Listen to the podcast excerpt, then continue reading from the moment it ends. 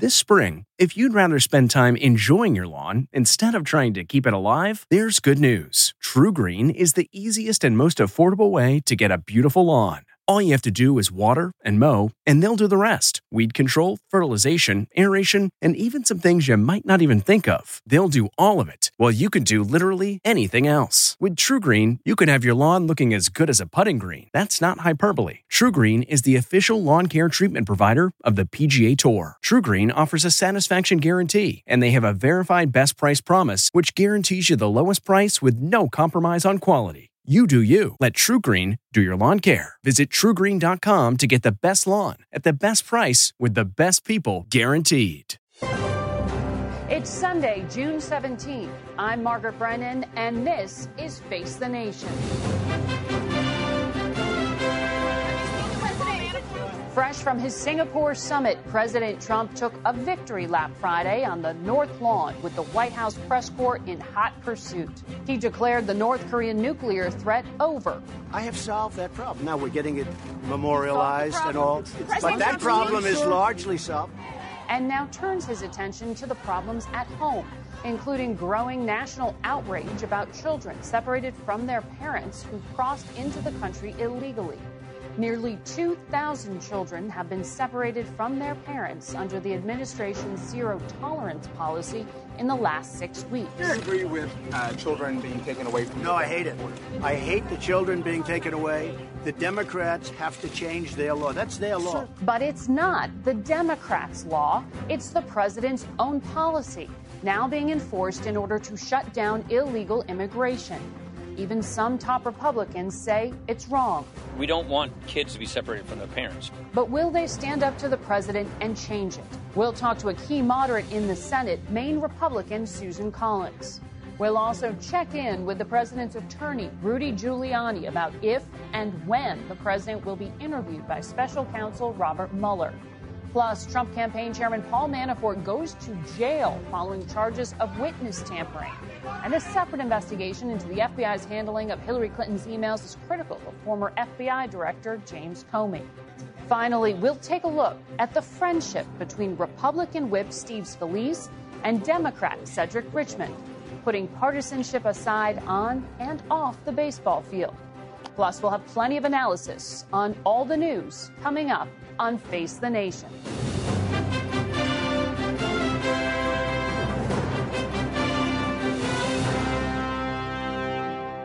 Good morning and welcome to Face the Nation. We begin today with President Trump's attorney, Rudy Giuliani, who joins us from our New York Broadcast Center this morning.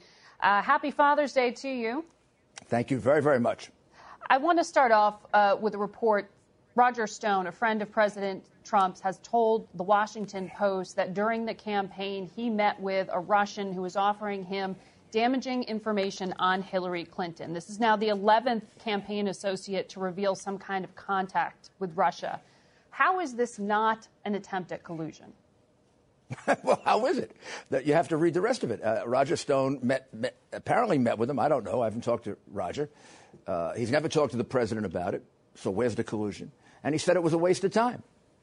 So yeah, sure, there was contact as there was in that meeting, but that meeting led to nothing. This led to nothing. Uh, so if anything, it's proof there was no collusion. And as the, as as uh, I think, if you ever were to see the reports done by um, all those highly biased agents and prosecutors, and Mueller, I mean, Mueller has no evidence of collusion. How about this? There was none. The President of the United States uh, did nothing wrong. He was not involved with Russians. Uh, they, they, can uh, they can investigate from here to you know to Timbuktu, and they're not going to find a darn thing. Just to clarify what you said, the president told you that Roger Stone never spoke to him about this meeting? No, I haven't had a chance to talk to him uh, yet about it. I'm sure he did. Because Oh, you said the president didn't know anything about it.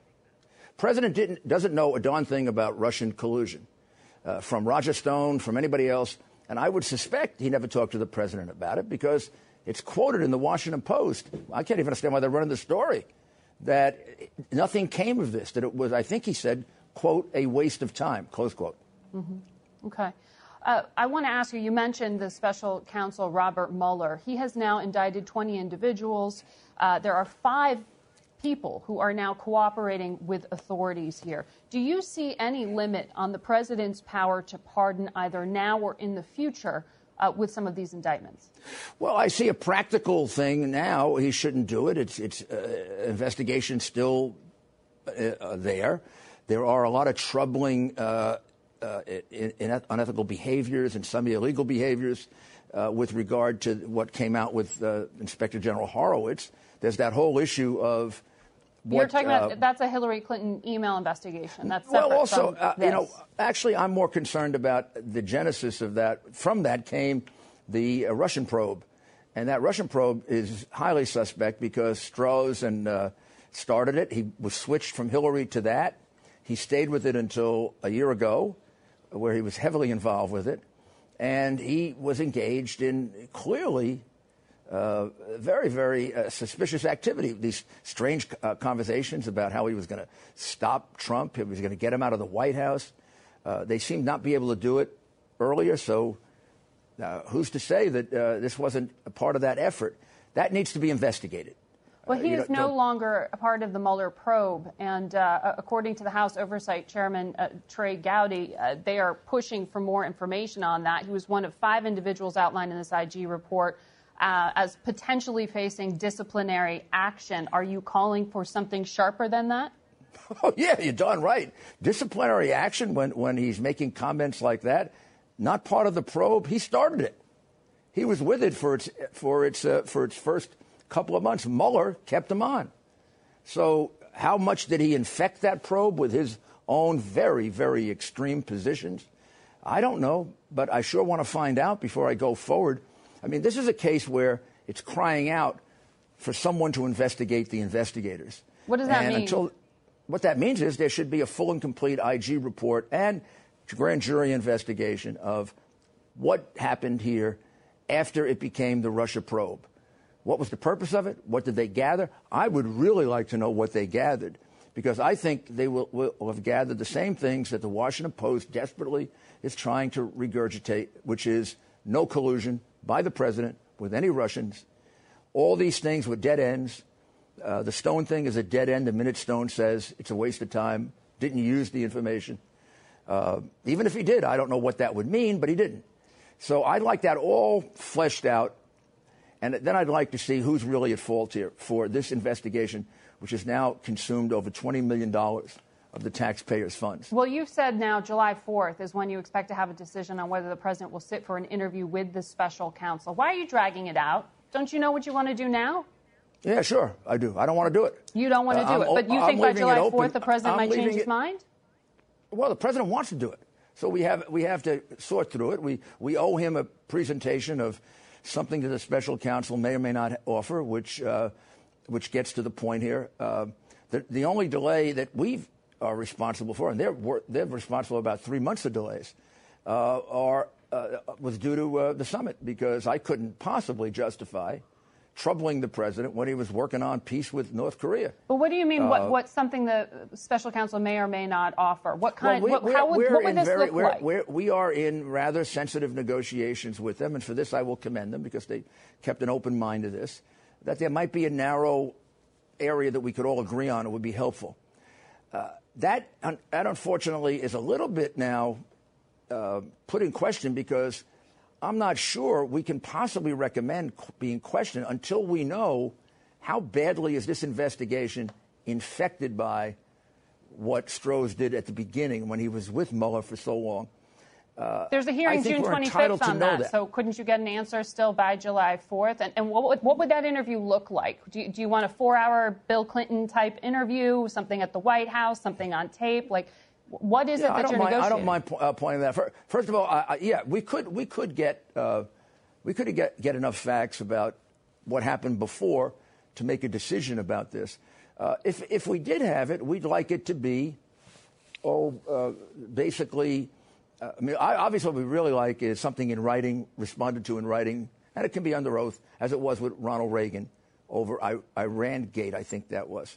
Uh, however, there's a the Clinton model is uh, not in a grand jury.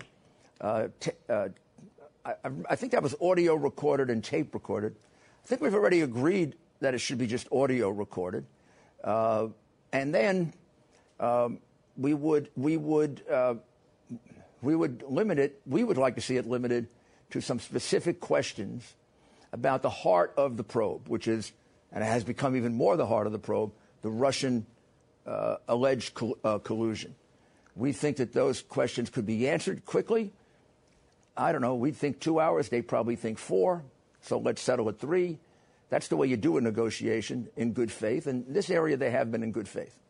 And are you leaning towards saying, I mean, are, are these details going to change your mind? You said you don't want to do it, but it, it sounds well, like you are actually I, talking I, about the honestly, how and the when. I, I, can't answer that question, nor can Jay Sekulow and, and uh, uh, Marty and, and, Jane Raskin until we know the answers to that question. How much was it infected by what was done by Strzok at the beginning? It may be that it he did some bad things, but it really didn't infect the investigation. Mm-hmm. Maybe he did some bad things and it left some things there that really tainted, so that we he, he would never have to be questioned. That the, anything they did would be illegitimate. So, as a lawyer, not for political purposes, as a lawyer, I can't uh, I can't imagine imagine if I recommended that the president testify, and it turns out that Mueller didn't have a judge finds that Mueller didn't have proper authority. Mm-hmm you're calling into question his authority, but I, I want to ask you on another uh, topic here because you are an attorney.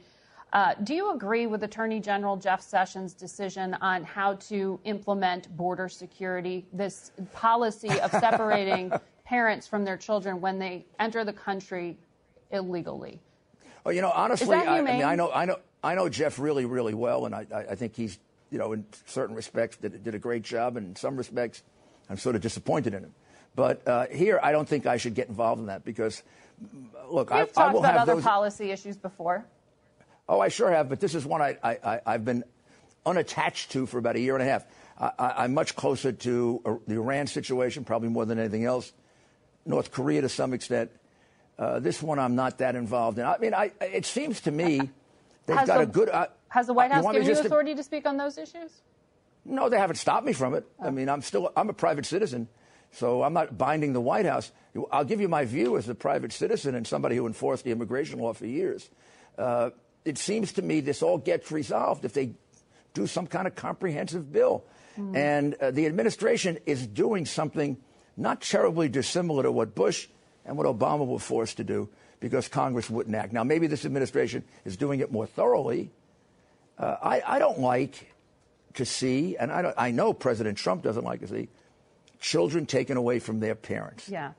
I also don't like to see America victimized by a lot of people who are doing it for pure manipulation to get bad people here. Well, we're going to uh, talk uh, about what you just called for there in terms of uh, comprehensive immigration reform and the prospects of I'm that big, with our next guest. Um, but we'd love well, to have me, you. We'd love to have you back on, sir, to talk more about all of these issues. Well, I'm a big I'm a big supporter of comprehensive immigration reform, okay. including now I know I'm going to have a lot of bad letters after this, including a path to citizenship. I helped to author Simpson-Mazzoli under Ronald Reagan, and I know it had a lot of problems, yeah. but I think they can be solved by, by Senator Graham and by the White House. And All I think right. here well, Jeff, Jeff is not giving the president the best advice. Well, sir, we're going to leave it right there for you. Happy Father's Day, and we'll bring in now Maine Republican Senator Susan Collins, who joins us uh, this morning from Bangor. Senator, uh, welcome to the show. Uh, you just heard a lot about the Russia probe and the president's attorney on that. Is there anything you'd like to respond to? Well, I think it's helpful that uh, the president's lawyer, Rudy Giuliani, has clarified uh, that he would recommend against pardons. But I think it would be more helpful if the president never mentioned the word pardon again with respect to the Russian investigation because he wants to get that Russian investigation completed. And every time he brings up the issue of pardons, it gives the investigators something else that they have to look into.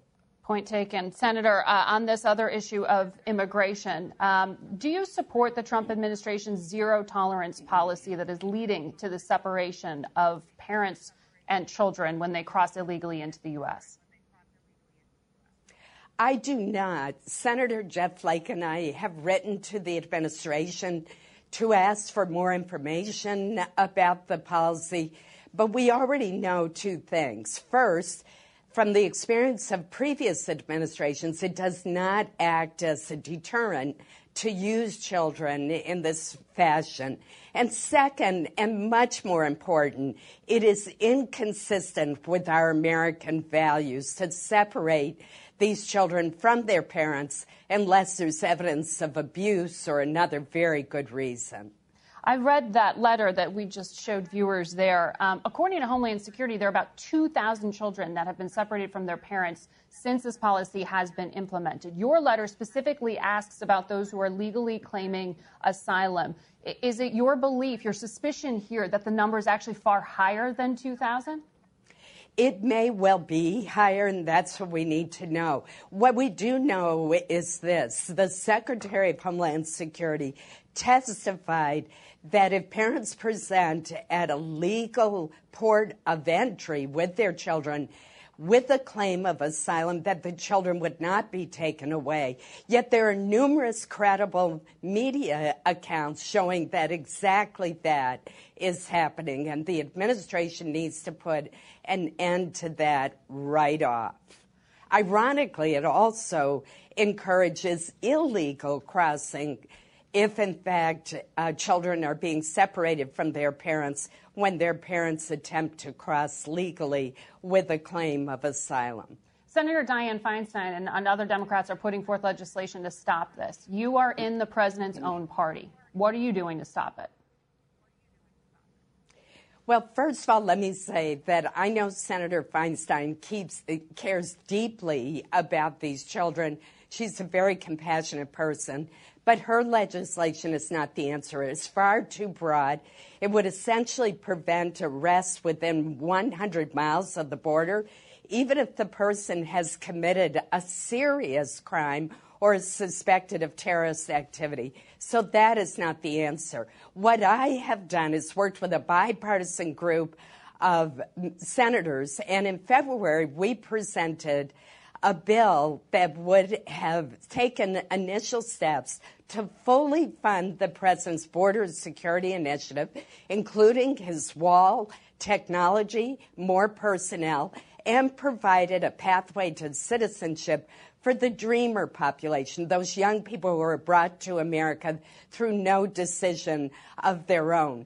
It garnered 54 votes on the Senate floor. Regrettably, the night before, the Department of Homeland Security issued a an inflammatory press release that torpedoed the bill. I think we should try again. We should not give up. It is important that we enact immigration reform it's interesting that you say that the White House didn't put its shoulder behind it, and in fact, you're, you're suggesting tried to defeat what you put forward. Last night, a senior administration official told me, "quote The White House is on the side of the angels with this separation policy because they say they are helping to stop child smuggling." What do you make of that defense? Obviously, if a child is being abused in any way, including trafficking, uh, that is justification for separating the parent from uh, the child and arresting uh, the parent and protecting the child.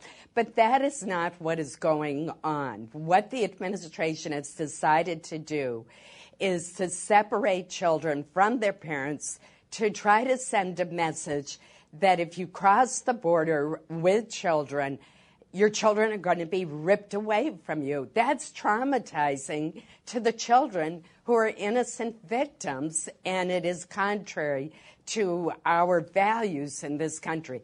That's not to say that we shouldn't act to try to curb illegal immigration. We should, and I support the president's proposals for border security. We do need to strengthen our security at the border. We need to work with those countries in Central America from which these families are coming to end the gang violence that is encouraging them to leave. And in some cases, we need to repatriate the whole family back to the host country. But we know from years of experience that we need to fix our immigration laws and that using children is not the answer. Senator Susan Collins, thank you for joining us this morning. We will be back in one minute with a lot more Face the Nation. Our panel is standing by for some political analysis for all of what you just heard, so don't go away. Are you having trouble sleeping? NFL players have been coached. Blue light from smart devices, it can affect your sleep. They'll even wear blue blocker glasses in the evening for improved sleep. Others will try tart cherry juice and smoothies. Not only can it help fight inflammation, but to help you sleep, it's got high amounts of natural melatonin that's beneficial for sleep. The other night, my girlfriend told me I was snoring way too much and even the earplugs weren't helping. So the next day, she took me to a sleep number store because if I was snoring, at least she could get a good night's sleep on a sleep number bed. Sleep number beds allow you to adjust on each side to your ideal firmness, comfort, and support. The Sleep Number 360 smart bed senses your movement and automatically adjusts to keep you sleeping comfortably through the night. With Sleep IQ technology inside the bed, it tracks how you're sleeping so you can know every morning how well you've slept and gain insights for your best sleep. Experience the smart, effortless comfort of the Sleep Number 360 smart bed. Find your competitive edge with proven quality sleep from $999. Sleep Number is the official sleep and wellness partner of the NFL. You'll only find Sleep Number at one of their 575 Sleep Number stores nationwide. Find the one nearest you at sleepnumber.com slash cadence. That's sleepnumber.com slash C-A-D-E-N-C-E. Sleep Number.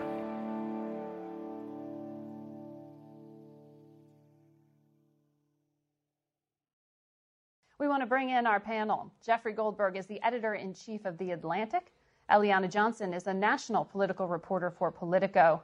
Ben Domenech is the founder and publisher of The Federalist. And Rachel Bade covers Congress for Politico. So we heard uh, a lot there from the president's attorney, from the senator herself, on the latest developments uh, with the president's legal problems. What do you make of what you just heard, Rachel? Uh, first of all, you could see uh, Giuliani's segments. He went back, or segmenting, I should say, segueing. He went four times back to this new revelation that there was an FBI agent who was engaging in some potentially political bias at the FBI, uh, basically pointing to these text messages that came out this week where an agent said, uh, you know, we're going to stop President Trump from getting to the White House. Now, it's one thing for an FBI agent to have um, uh, political beliefs. You're allowed to do that, obviously. It's a free country. Uh, it's another thing to act on them. And the inspector general in that report specifically said um, that this text messages suggested that this agent was willing to act on his political bias. I do think that this is interesting because the segueing that you just saw with Giuliani, this is exactly what Republicans are going to do uh, from here on out whenever we talk about the Russia investigation. They're going to use this to try to discredit the Mueller investigation and say this agent was one of the key agents who opened the Russia investigation. Potentially, we can't trust this investigation. And Ben, we are going to see uh, a hearing in the House this week, another next week. You had Trey Gowdy saying that they want the names of the other individuals who were highlighted in this report as potentially having political bias. Mm-hmm. Does this catch on beyond the Beltway? Well, one of the things that I think we should keep in mind here is the separation between the optics of this for the FBI, which are obviously awful, particularly the leadership of the FBI and the Obama Justice Department, which, if you're calling not just saying bad things about the president, but saying that his voters are are uh, poor, dumb, racist. They call them mentally retarded at one point. It's not the sort of thing that can give Republican voters any confidence that this was the kind of investigation that didn't come from a biased perspective. But you mentioned Congress. I think the bigger concern is not what this agent is saying in his text, but the fact that that text was never turned over to Congress, which should be a, raise a lot of flags when it comes to what other things have they not turned over, what other things have they not given us the full perspective on, things that aren't just embarrassing but could potentially be more serious. And that is why you are now having questions being asked of uh, the Deputy Attorney General and more pressure being put on him. Yeah, I think you saw from uh, Rudy Giuliani uh, the clear emergence of a new legal strategy for the president. Um, he talked about Peter Strzok, the FBI agent who was on the Hillary Clinton probe, and then on the Trump FBI probe, and then on the Mueller probe. And he said, we can't agree to for the president to sit down with Robert Mueller until we determine um, how this FBI agent who um, discussed his bias against Donald Trump, saying he was going to stop Trump from getting to the White House, till we determine how he tainted the Mueller probe. Mm-hmm. Now, Strzok was removed from the Mueller probe by Robert Mueller, but it's, it, uh, in my view, it's going to be basically impossible to determine how this agent tainted the Mueller probe. Right. And in the IG uh, report that we got this week, um, the IG said, you know, look, these guys were clearly made inappropriate political comments, but it's very difficult to determine um, Yeah. how the decisions they made on the investigation were gonna- or weren't colored by their political We're going to pick this up on the other side of this commercial break. We'll be back in a moment. What's your next adventure? Everyone deserves a chance to do what they love. Pacific Life helps you reach financial goals while you go after your personal ones. Plans change over time, and your financial solutions can too. Pacific Life has a variety of financial solutions that can help you complement your life goals and passions while managing the uncertainties. Backed by more than 150 years of experience, you can count on Pacific Life to be there so you can go out and keep living your best life. Pacific Life is one of the most dependable and experienced insurers in the industry and has been named one of the 2019 world's most ethical companies by the Ethisphere Institute. The freedom to go after whatever is next for you? That's the power of Pacific. Ask a financial professional about how Pacific Life can help give you the freedom to do what you love, or visit www.pacificlife.com.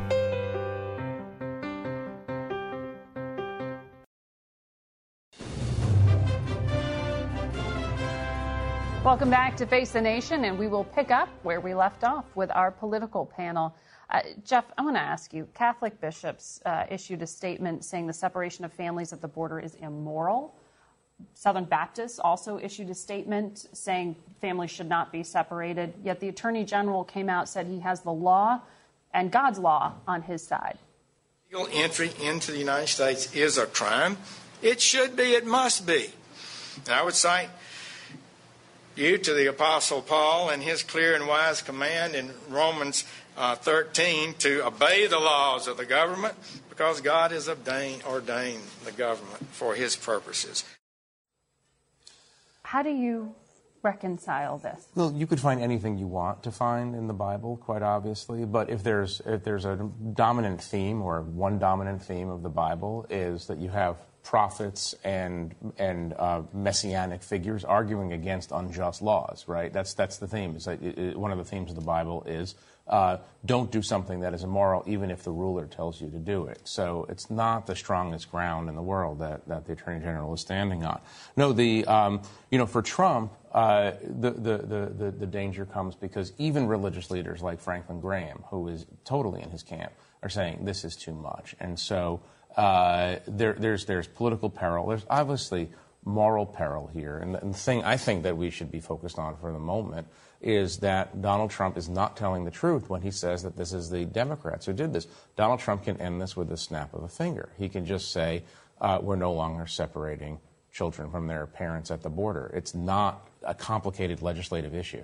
It, this is a, a, policy the Attorney General has chosen to take in terms of prosecuting criminally rather than civilly. Right. And they argue, the White House argues that crossing the border is a crime, therefore, that's how it has right. to be. And they could undecide that, that very quickly. Exactly. But they argue, Ben, that their hands are tied on this and that essentially all attempts at immigration reform have put them, them in this impossible position and they're just making tough choices no one else would. I certainly agree with Jeff when it comes to the ability of the administration to change this, but I think that we're kind of the focus on these kids, while I certainly understand it from a media perspective, is ignoring what is really driving these factors. Why do we have a 200 percent year over year increase in the in the number of people coming across? Why do we have the biggest month to month increase between February and March that we've seen since 2011? And the answer to that is the activity of the Mexican cartels, who use these migrants as, essentially a distraction to clog systems as they are able to funnel things across the border. In the last week, we saw two more political candidates in Mexico murdered in broad daylight. One, a mayor running for Congress right across the Rio Grande, uh, another, a mayor who you know, has been a reformer fighting against the cartels. That brings the total to 113 political candidates in Mexico who have been murdered by the cartels uh, in less than a year. That Mexico's uh, political violence situation is uh, something that is not going to be solved when it comes to driving these types of migrations, uh, and that's going to require things that I'm not sure the Congress is really willing to grasp with the kind of support and diplomacy uh, and activity to prevent uh, our southern neighbor from becoming a failed state. Well, and many of these migrants aren't Mexican. Yeah. They're coming from other places in Central America, which leads to other uh, implications uh, when it comes to immigration policy. But, Rachel, as you heard from Senator Collins, this makes a lot of Republicans very uncomfortable. Mm-hmm. Does that force action? Not necessarily, no. Uh, not right now when uh, Republicans are clearly uh, nervous about standing up to President Trump. You saw Speaker Paul Ryan this week also said he was uncomfortable with this policy, but he blamed the courts. Uh, he didn't come out and say, President Donald Trump, stop these policies right now. Uh, there is a provision in an immigration bill that's coming to the floor this week that basically keeps families together. But it's not necessarily a solution everyone's going to like, but be- because basically it allows um, folks to, to put children in jail with their parents or hold them in detention facilities with their parents.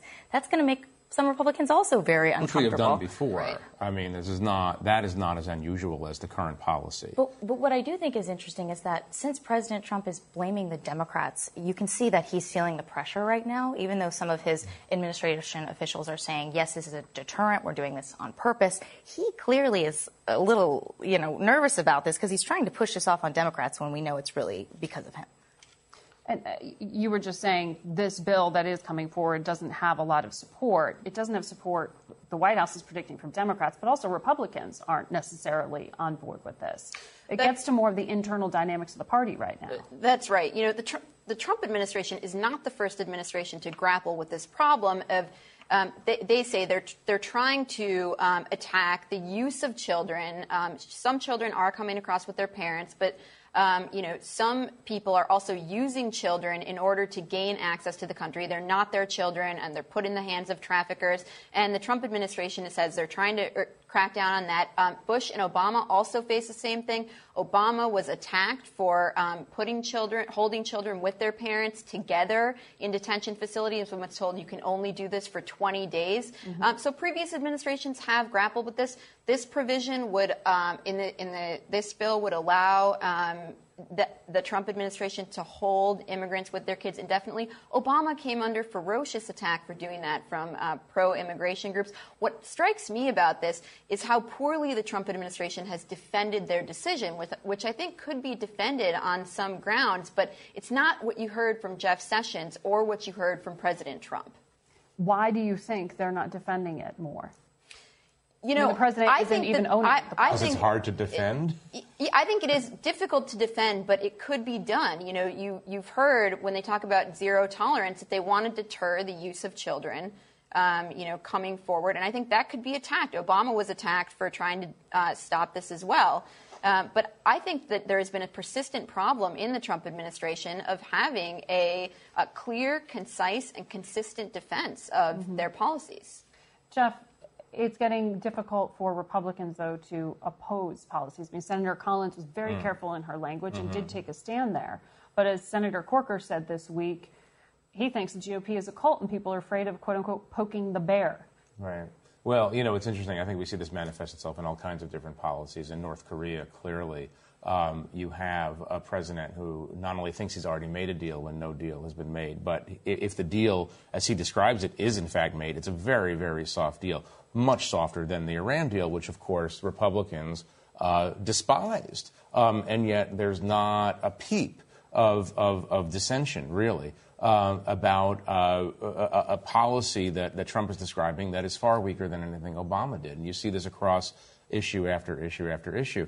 People in the Republican Party know that the base still likes Trump, and they are scared of their bases and that is now influencing policymaking. That is that's been influencing Across. policymaking, and the velocity of that is increasing. I think. Yeah. Uh, Elian, you were in Singapore. Uh, for these talks with Kim Jong Un. It's hard to believe that was just earlier this week, uh, given the developments. But what was it like in that room? I mean, whether or not it added up to anything, it was an extraordinary moment.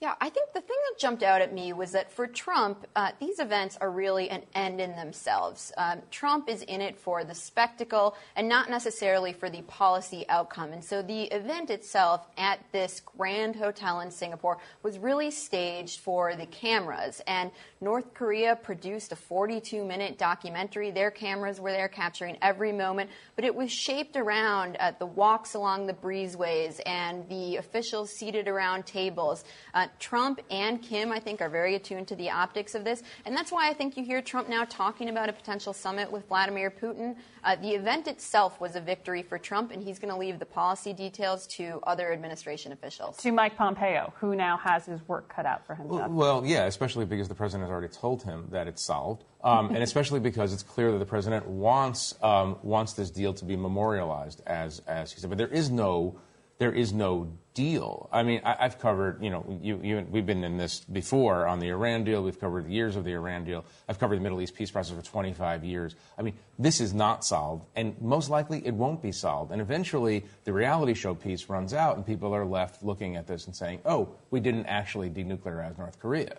So Mike Pompeo, yes, has a very, very difficult job ahead of him. I, I have to disagree with uh, Jeff when it comes to the attitude uh, from the base toward Trump versus the base toward foreign policy generally. I mean, they chose Trump for a reason. There is no appetite for regime change in North Korea. There is no appetite on the part of Americans. There's no appetite on the part of South Koreans themselves at this point. And I think that what you see here is, you know, a president who, yes, is very much more mindful of the optics of a deal than what's in the actual deal itself. But when it comes to the presence of Mike Pompeo, John Bolton, looking at the, the articles that were being written a year ago where they were doing the blast radius around Los Angeles and everyone was worried that the president was going to tweet uh, us into a nuclear war. I think this is pretty far away from that. Now, whether anything comes of this deal remains to be seen. Of course, it hasn't been solved yet, but I think that there's a lot more adult conversation going on around this than there certainly was a year ago. But it gets to something that Jeff has been writing about, which is sort of this question of American values or America's view of itself in the world you had sort of a, a, different linguistic twist on American exceptionalism. This is family television, so let's uh, we can move on from the way it was described to me by people inside the Trump administration. But there is this take it or leave it approach, which is which is um, you know we're America and we will do what we want. What's interesting about that is that in the North Korea case. Um, uh, I mean, he literally, and I don't want to make too much of the salute to a North Korean general, but um, there are things Donald Trump did in Singapore that if Barack Obama had done, or any other president for that matter had done, would have caused uh, a, a, hue and a cry from, the, from much of the Republican base, and certainly from the foreign policy elite, the national security complex. Um, and, and so there's an attitude of we'll do whatever we want, but there's also this attitude coming right from the top of dictators aren't so bad.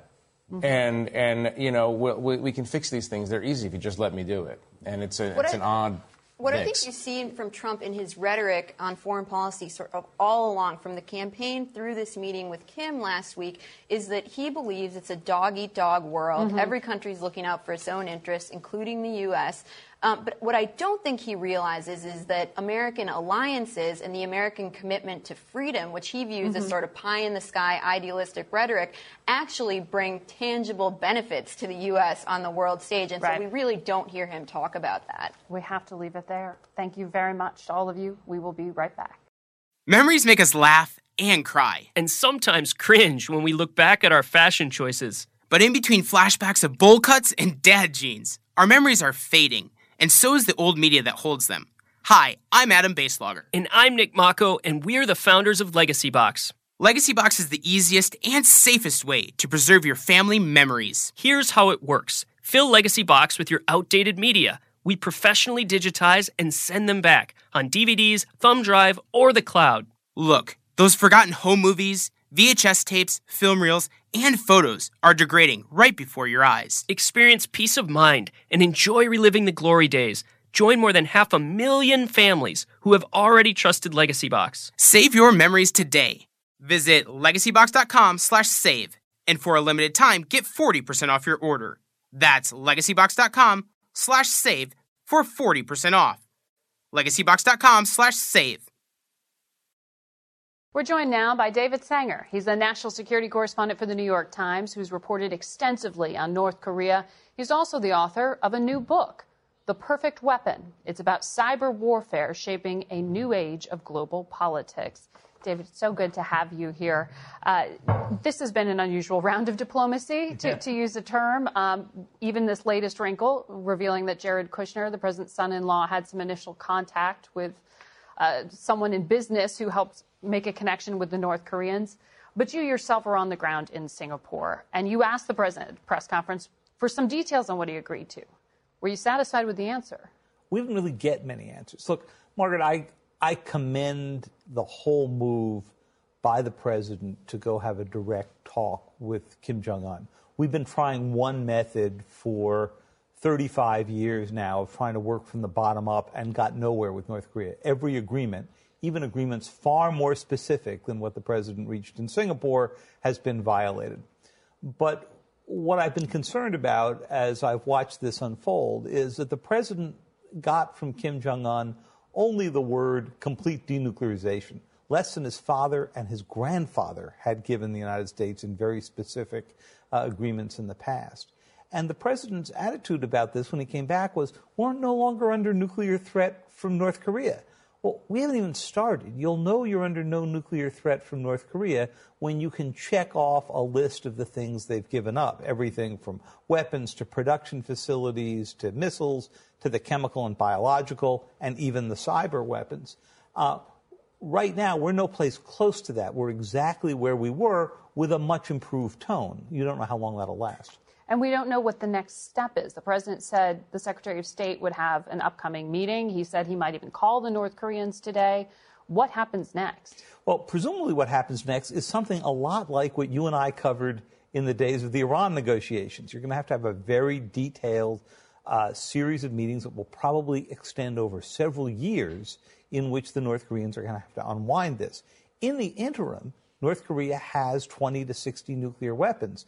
Their game here is to be recognized as a de facto nuclear state, and they're hoping that they're not giving up everything, that this is an arms control talk in which they just give up a little bit. It's interesting you say that, a de facto nuclear state. You write in this new book uh, about essentially the U.S. underestimating North Korea on a lot of fronts, including in terms of their cyber capabilities. That's not something we're talking about as part of this agreement necessarily, but how much of a threat are they? Well, what's interesting is that the only way North Korea has actually attacked the United States in the past few years, and has done it repeatedly, has been with cyber. Now, we were right to focus on nuclear weapons. Their effects are calamitous. Cyber, in many ways, is the opposite of a nuclear weapon. It is targeted, it's stealthy, and thus it's very hard to deter. And so it was the North Koreans who came in and took out 70% of the computing power at Sony Pictures. It's the North Koreans who actually cleaned out a, a good deal of the Bangladeshi uh, central bank of $81 million going through the New York Fed. It's the North Koreans who've done other attacks in the U.S., along with the Iranians and the Russians and the Chinese. What's happened over time is that countries have begun to recognize that cyber is the main way that they can undercut each other, they can take action without getting a military response. And our problem has been we haven't figured out how to deter it. And you've talked about as well the lack of U.S. response when it comes to what Russia carried out on this country with cyber hacking during the Obama years. That, that's right. You know, I was thinking as you were uh, as you were talking with Mayor Giuliani and, and others. Um, you know, we forget that the origins of all of this was the Russia hack of the DNC. But before the DNC happened, the Russians were into the White House, the State Department, the Joint Chiefs of Staff, and in each of those cases, the Obama administration, like administrations before them, didn't name the Russians publicly, didn't punish the Russians for this. They fought them for two weeks to try to get them out of the, the White House uh, computer systems and never said anything publicly. This is all sort of I laid out in the book. All yeah, I remember when this was, was all going on. And the State Department communications were down when we were in Vienna at various mm-hmm. moments during the Iran negotiations because they were trying to clear the Russians out of their system they made no effort to punish the Russians for this, viewing it as sort of old time espionage, which it wasn't. And so if you're Vladimir Putin and you're thinking to yourself, if they wouldn't fight me back about the White House, mm-hmm. why are they going to worry about the Democratic National Committee? And that is an extraordinary challenge for the new head of Cyber Command. David, uh, this is a great read, The Perfect Weapon. Thank you for coming on. Thank you, Margaret. We will be back with more Face the Nation in a moment. They've been called the Bayou Brothers. Democrat Cedric Richmond and Republican Steve Scalise have been friends since they served in the Louisiana State House. Now they're both eyeing higher leadership roles in the U.S. Congress. A year ago, Scalise was critically wounded in an attack on Republican members of Congress practicing for a charity baseball game. Richmond was the first person to get to Scalise's side after he arrived at the hospital, their friendship proving that even those divided in politics can still be good friends. We spoke with them earlier. So many people look at that shooting, the political motivations behind it, as reflective of the divisions in this country. But you're sitting here talking about being close friends despite this divide, which is more reflective of where we are right now as a country. We're a divided nation right now, but if you look back at the history of our country, I mean, our founders set up a system of government where, with the rights of free speech, the, the ability you can go out and disagree with people, and you can actually express those disagreements. In many countries, you can't. The difference is, you, number one, you should never make those disagreements personal, but there's no excuse. It's completely unacceptable to resort to violence to try to resolve some kind of disagreement when you have somebody with, that you have with them politically. Well, look, the division in this country right now, I believe, is at uh, one of the highest peaks during my generation. And uh, hopefully, we can start to bridge that divide by leading by example. And uh, it will have to come from Congress. Uh, that's clear. But uh, we just need to make sure that we judge people by a whole bunch of factors. But it shouldn't be political party, it shouldn't be race, it shouldn't be gender, it shouldn't be sexual orientation. It should just be whether the person's a nice person or not. And to the extent that you agree that the person's a nice person, then you try to find common ground. And look, Steve and I, our battles, even our plane rides home, uh, when we talk about issues, it's clear we don't necessarily agree on most of them how to get there. And uh, so that's everything. That's health care. That's immigration. Tax that's cuts. Tax cuts. The, the list goes on. Do you and, argue? Uh, we, we, I win do. all the arguments, uh, but I mean, he still keeps voting the wrong way. well, uh, the good news is we look at the Affordable Care Act and we look at how it's improving lives around uh, the country, and I get to and doubling the cost of I get to say. Uh, no, that's only because you all have gutted all the good things uh, it that keeps costs down. But so we have this a lot where we talk about um, issues, and uh, you know, we tease each other a lot. We like to say that Democrats are tax and spend Democrats, although they just spent two trillion dollars on a tax cut that they didn't pay for. Spending Uh, money by giving people their money back. Uh, you know, interesting when he only cares about the deficit when it involves letting people have their own money back. Well, you know, you have to pay for two trillion dollars. That's a lot of money. Um, You do but, about growing the economy. so he likes to win the arguments. I win the baseball games. Um, we'll give him the trophy. We'll you know, there's a trophy for showing up. We'll give that to Cedric. We'll win the policy. and, and you know, for now. But look, no, November 6th, right around the corner. Um, uh, What's I- the over under on that? Do you place bets on things like that? I, I bet that know probably Cedric wins it. re-election in his district somehow, and uh, and I'll win re-election in mine. We're going to hold the House, though. You're not betting on him as Speaker. You said he would be a good Speaker if he wanted to se- step into Yeah, this I want him to be the head re- Republican. I do. Uh, I just want him to be in the minority, and we in Cedric we'll be would in make the a great minority So, leader. Um, when we hold the majority, I look forward to, to having Cedric work with us. He'll be he'll be minority leader maybe, but uh, he uh, he and I'll be able to work on uh, work on a number of things. What about on immigration? Do you have any points of agreement? I mean, shouldn't we secure the border? I'd, I'd sure in our bill we're going to make sure we build the wall, and and we also solve the DACA problem, but we fix some of the problems that stop us from securing the border and a lot of the inter- internal uh, security measures. Secretary Nielsen of Homeland Security has identified so many different loopholes that make it hard to actually secure America's border. Let's fix those. But do you think for the country it's important to have a vote on immigration ahead of November for both parties? Well, I, I think so because I think the American people should know where we are. I mean, the head of their party, who occupies the White House, uh, said very early on, if you give me border security, if you give me a wall, then I'm willing to create a pathway to citizenship for DACAs. If you all get it passed, I'll sign it. But then, uh, and this is where it always gets contentious, he throws in the diversity visa program, which is the largest program in which African Americans come to this country.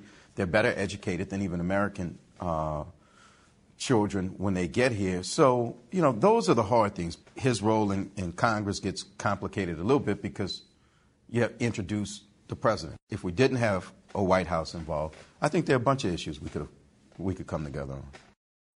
We also spoke with the two about their different perspectives on both President Trump and race in America. That conversation is available on our website, facethenation.com.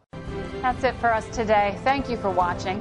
Before we go, we'd like to wish all of the fathers out there a very happy Father's Day, including my dad and my father in law, plus those who are soon to be fathers. Until next week, for Face the Nation, I'm Margaret Brennan. Today's guests were Rudy Giuliani and Maine Senator Susan Collins. The executive producer of Face the Nation is Mary Hager. This broadcast was directed by Allison Hawley. Face the Nation originates from CBS News in Washington. For more Face the Nation, we're online at facethenation.com and you can follow Face the Nation and CBS Radio News on Twitter, Instagram, and Facebook. Face the Nation is also rebroadcast on our digital network CBSN at 11 a.m. and 6 p.m. Eastern every Sunday. If you like Face the Nation with Margaret Brennan, you can listen early and ad-free right now by joining Wondery Plus in the Wondery app or on Apple Podcasts.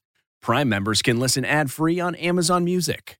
Before you go, tell us about yourself by filling out a short survey at wondery.com/survey. Catch every episode of 60 Minutes, America's most watched news magazine show, as a podcast. Hear in depth investigations across politics, news, and entertainment on your schedule. Listen to 60 Minutes ad free on Wondery Plus. The Hargan women seemed to have it all. We were blessed. My mom was amazing. But detectives would soon discover inside the house there were the bodies of two women. A story of betrayal you would struggle to believe if it wasn't true. I am just praying to God. This is a sick joke.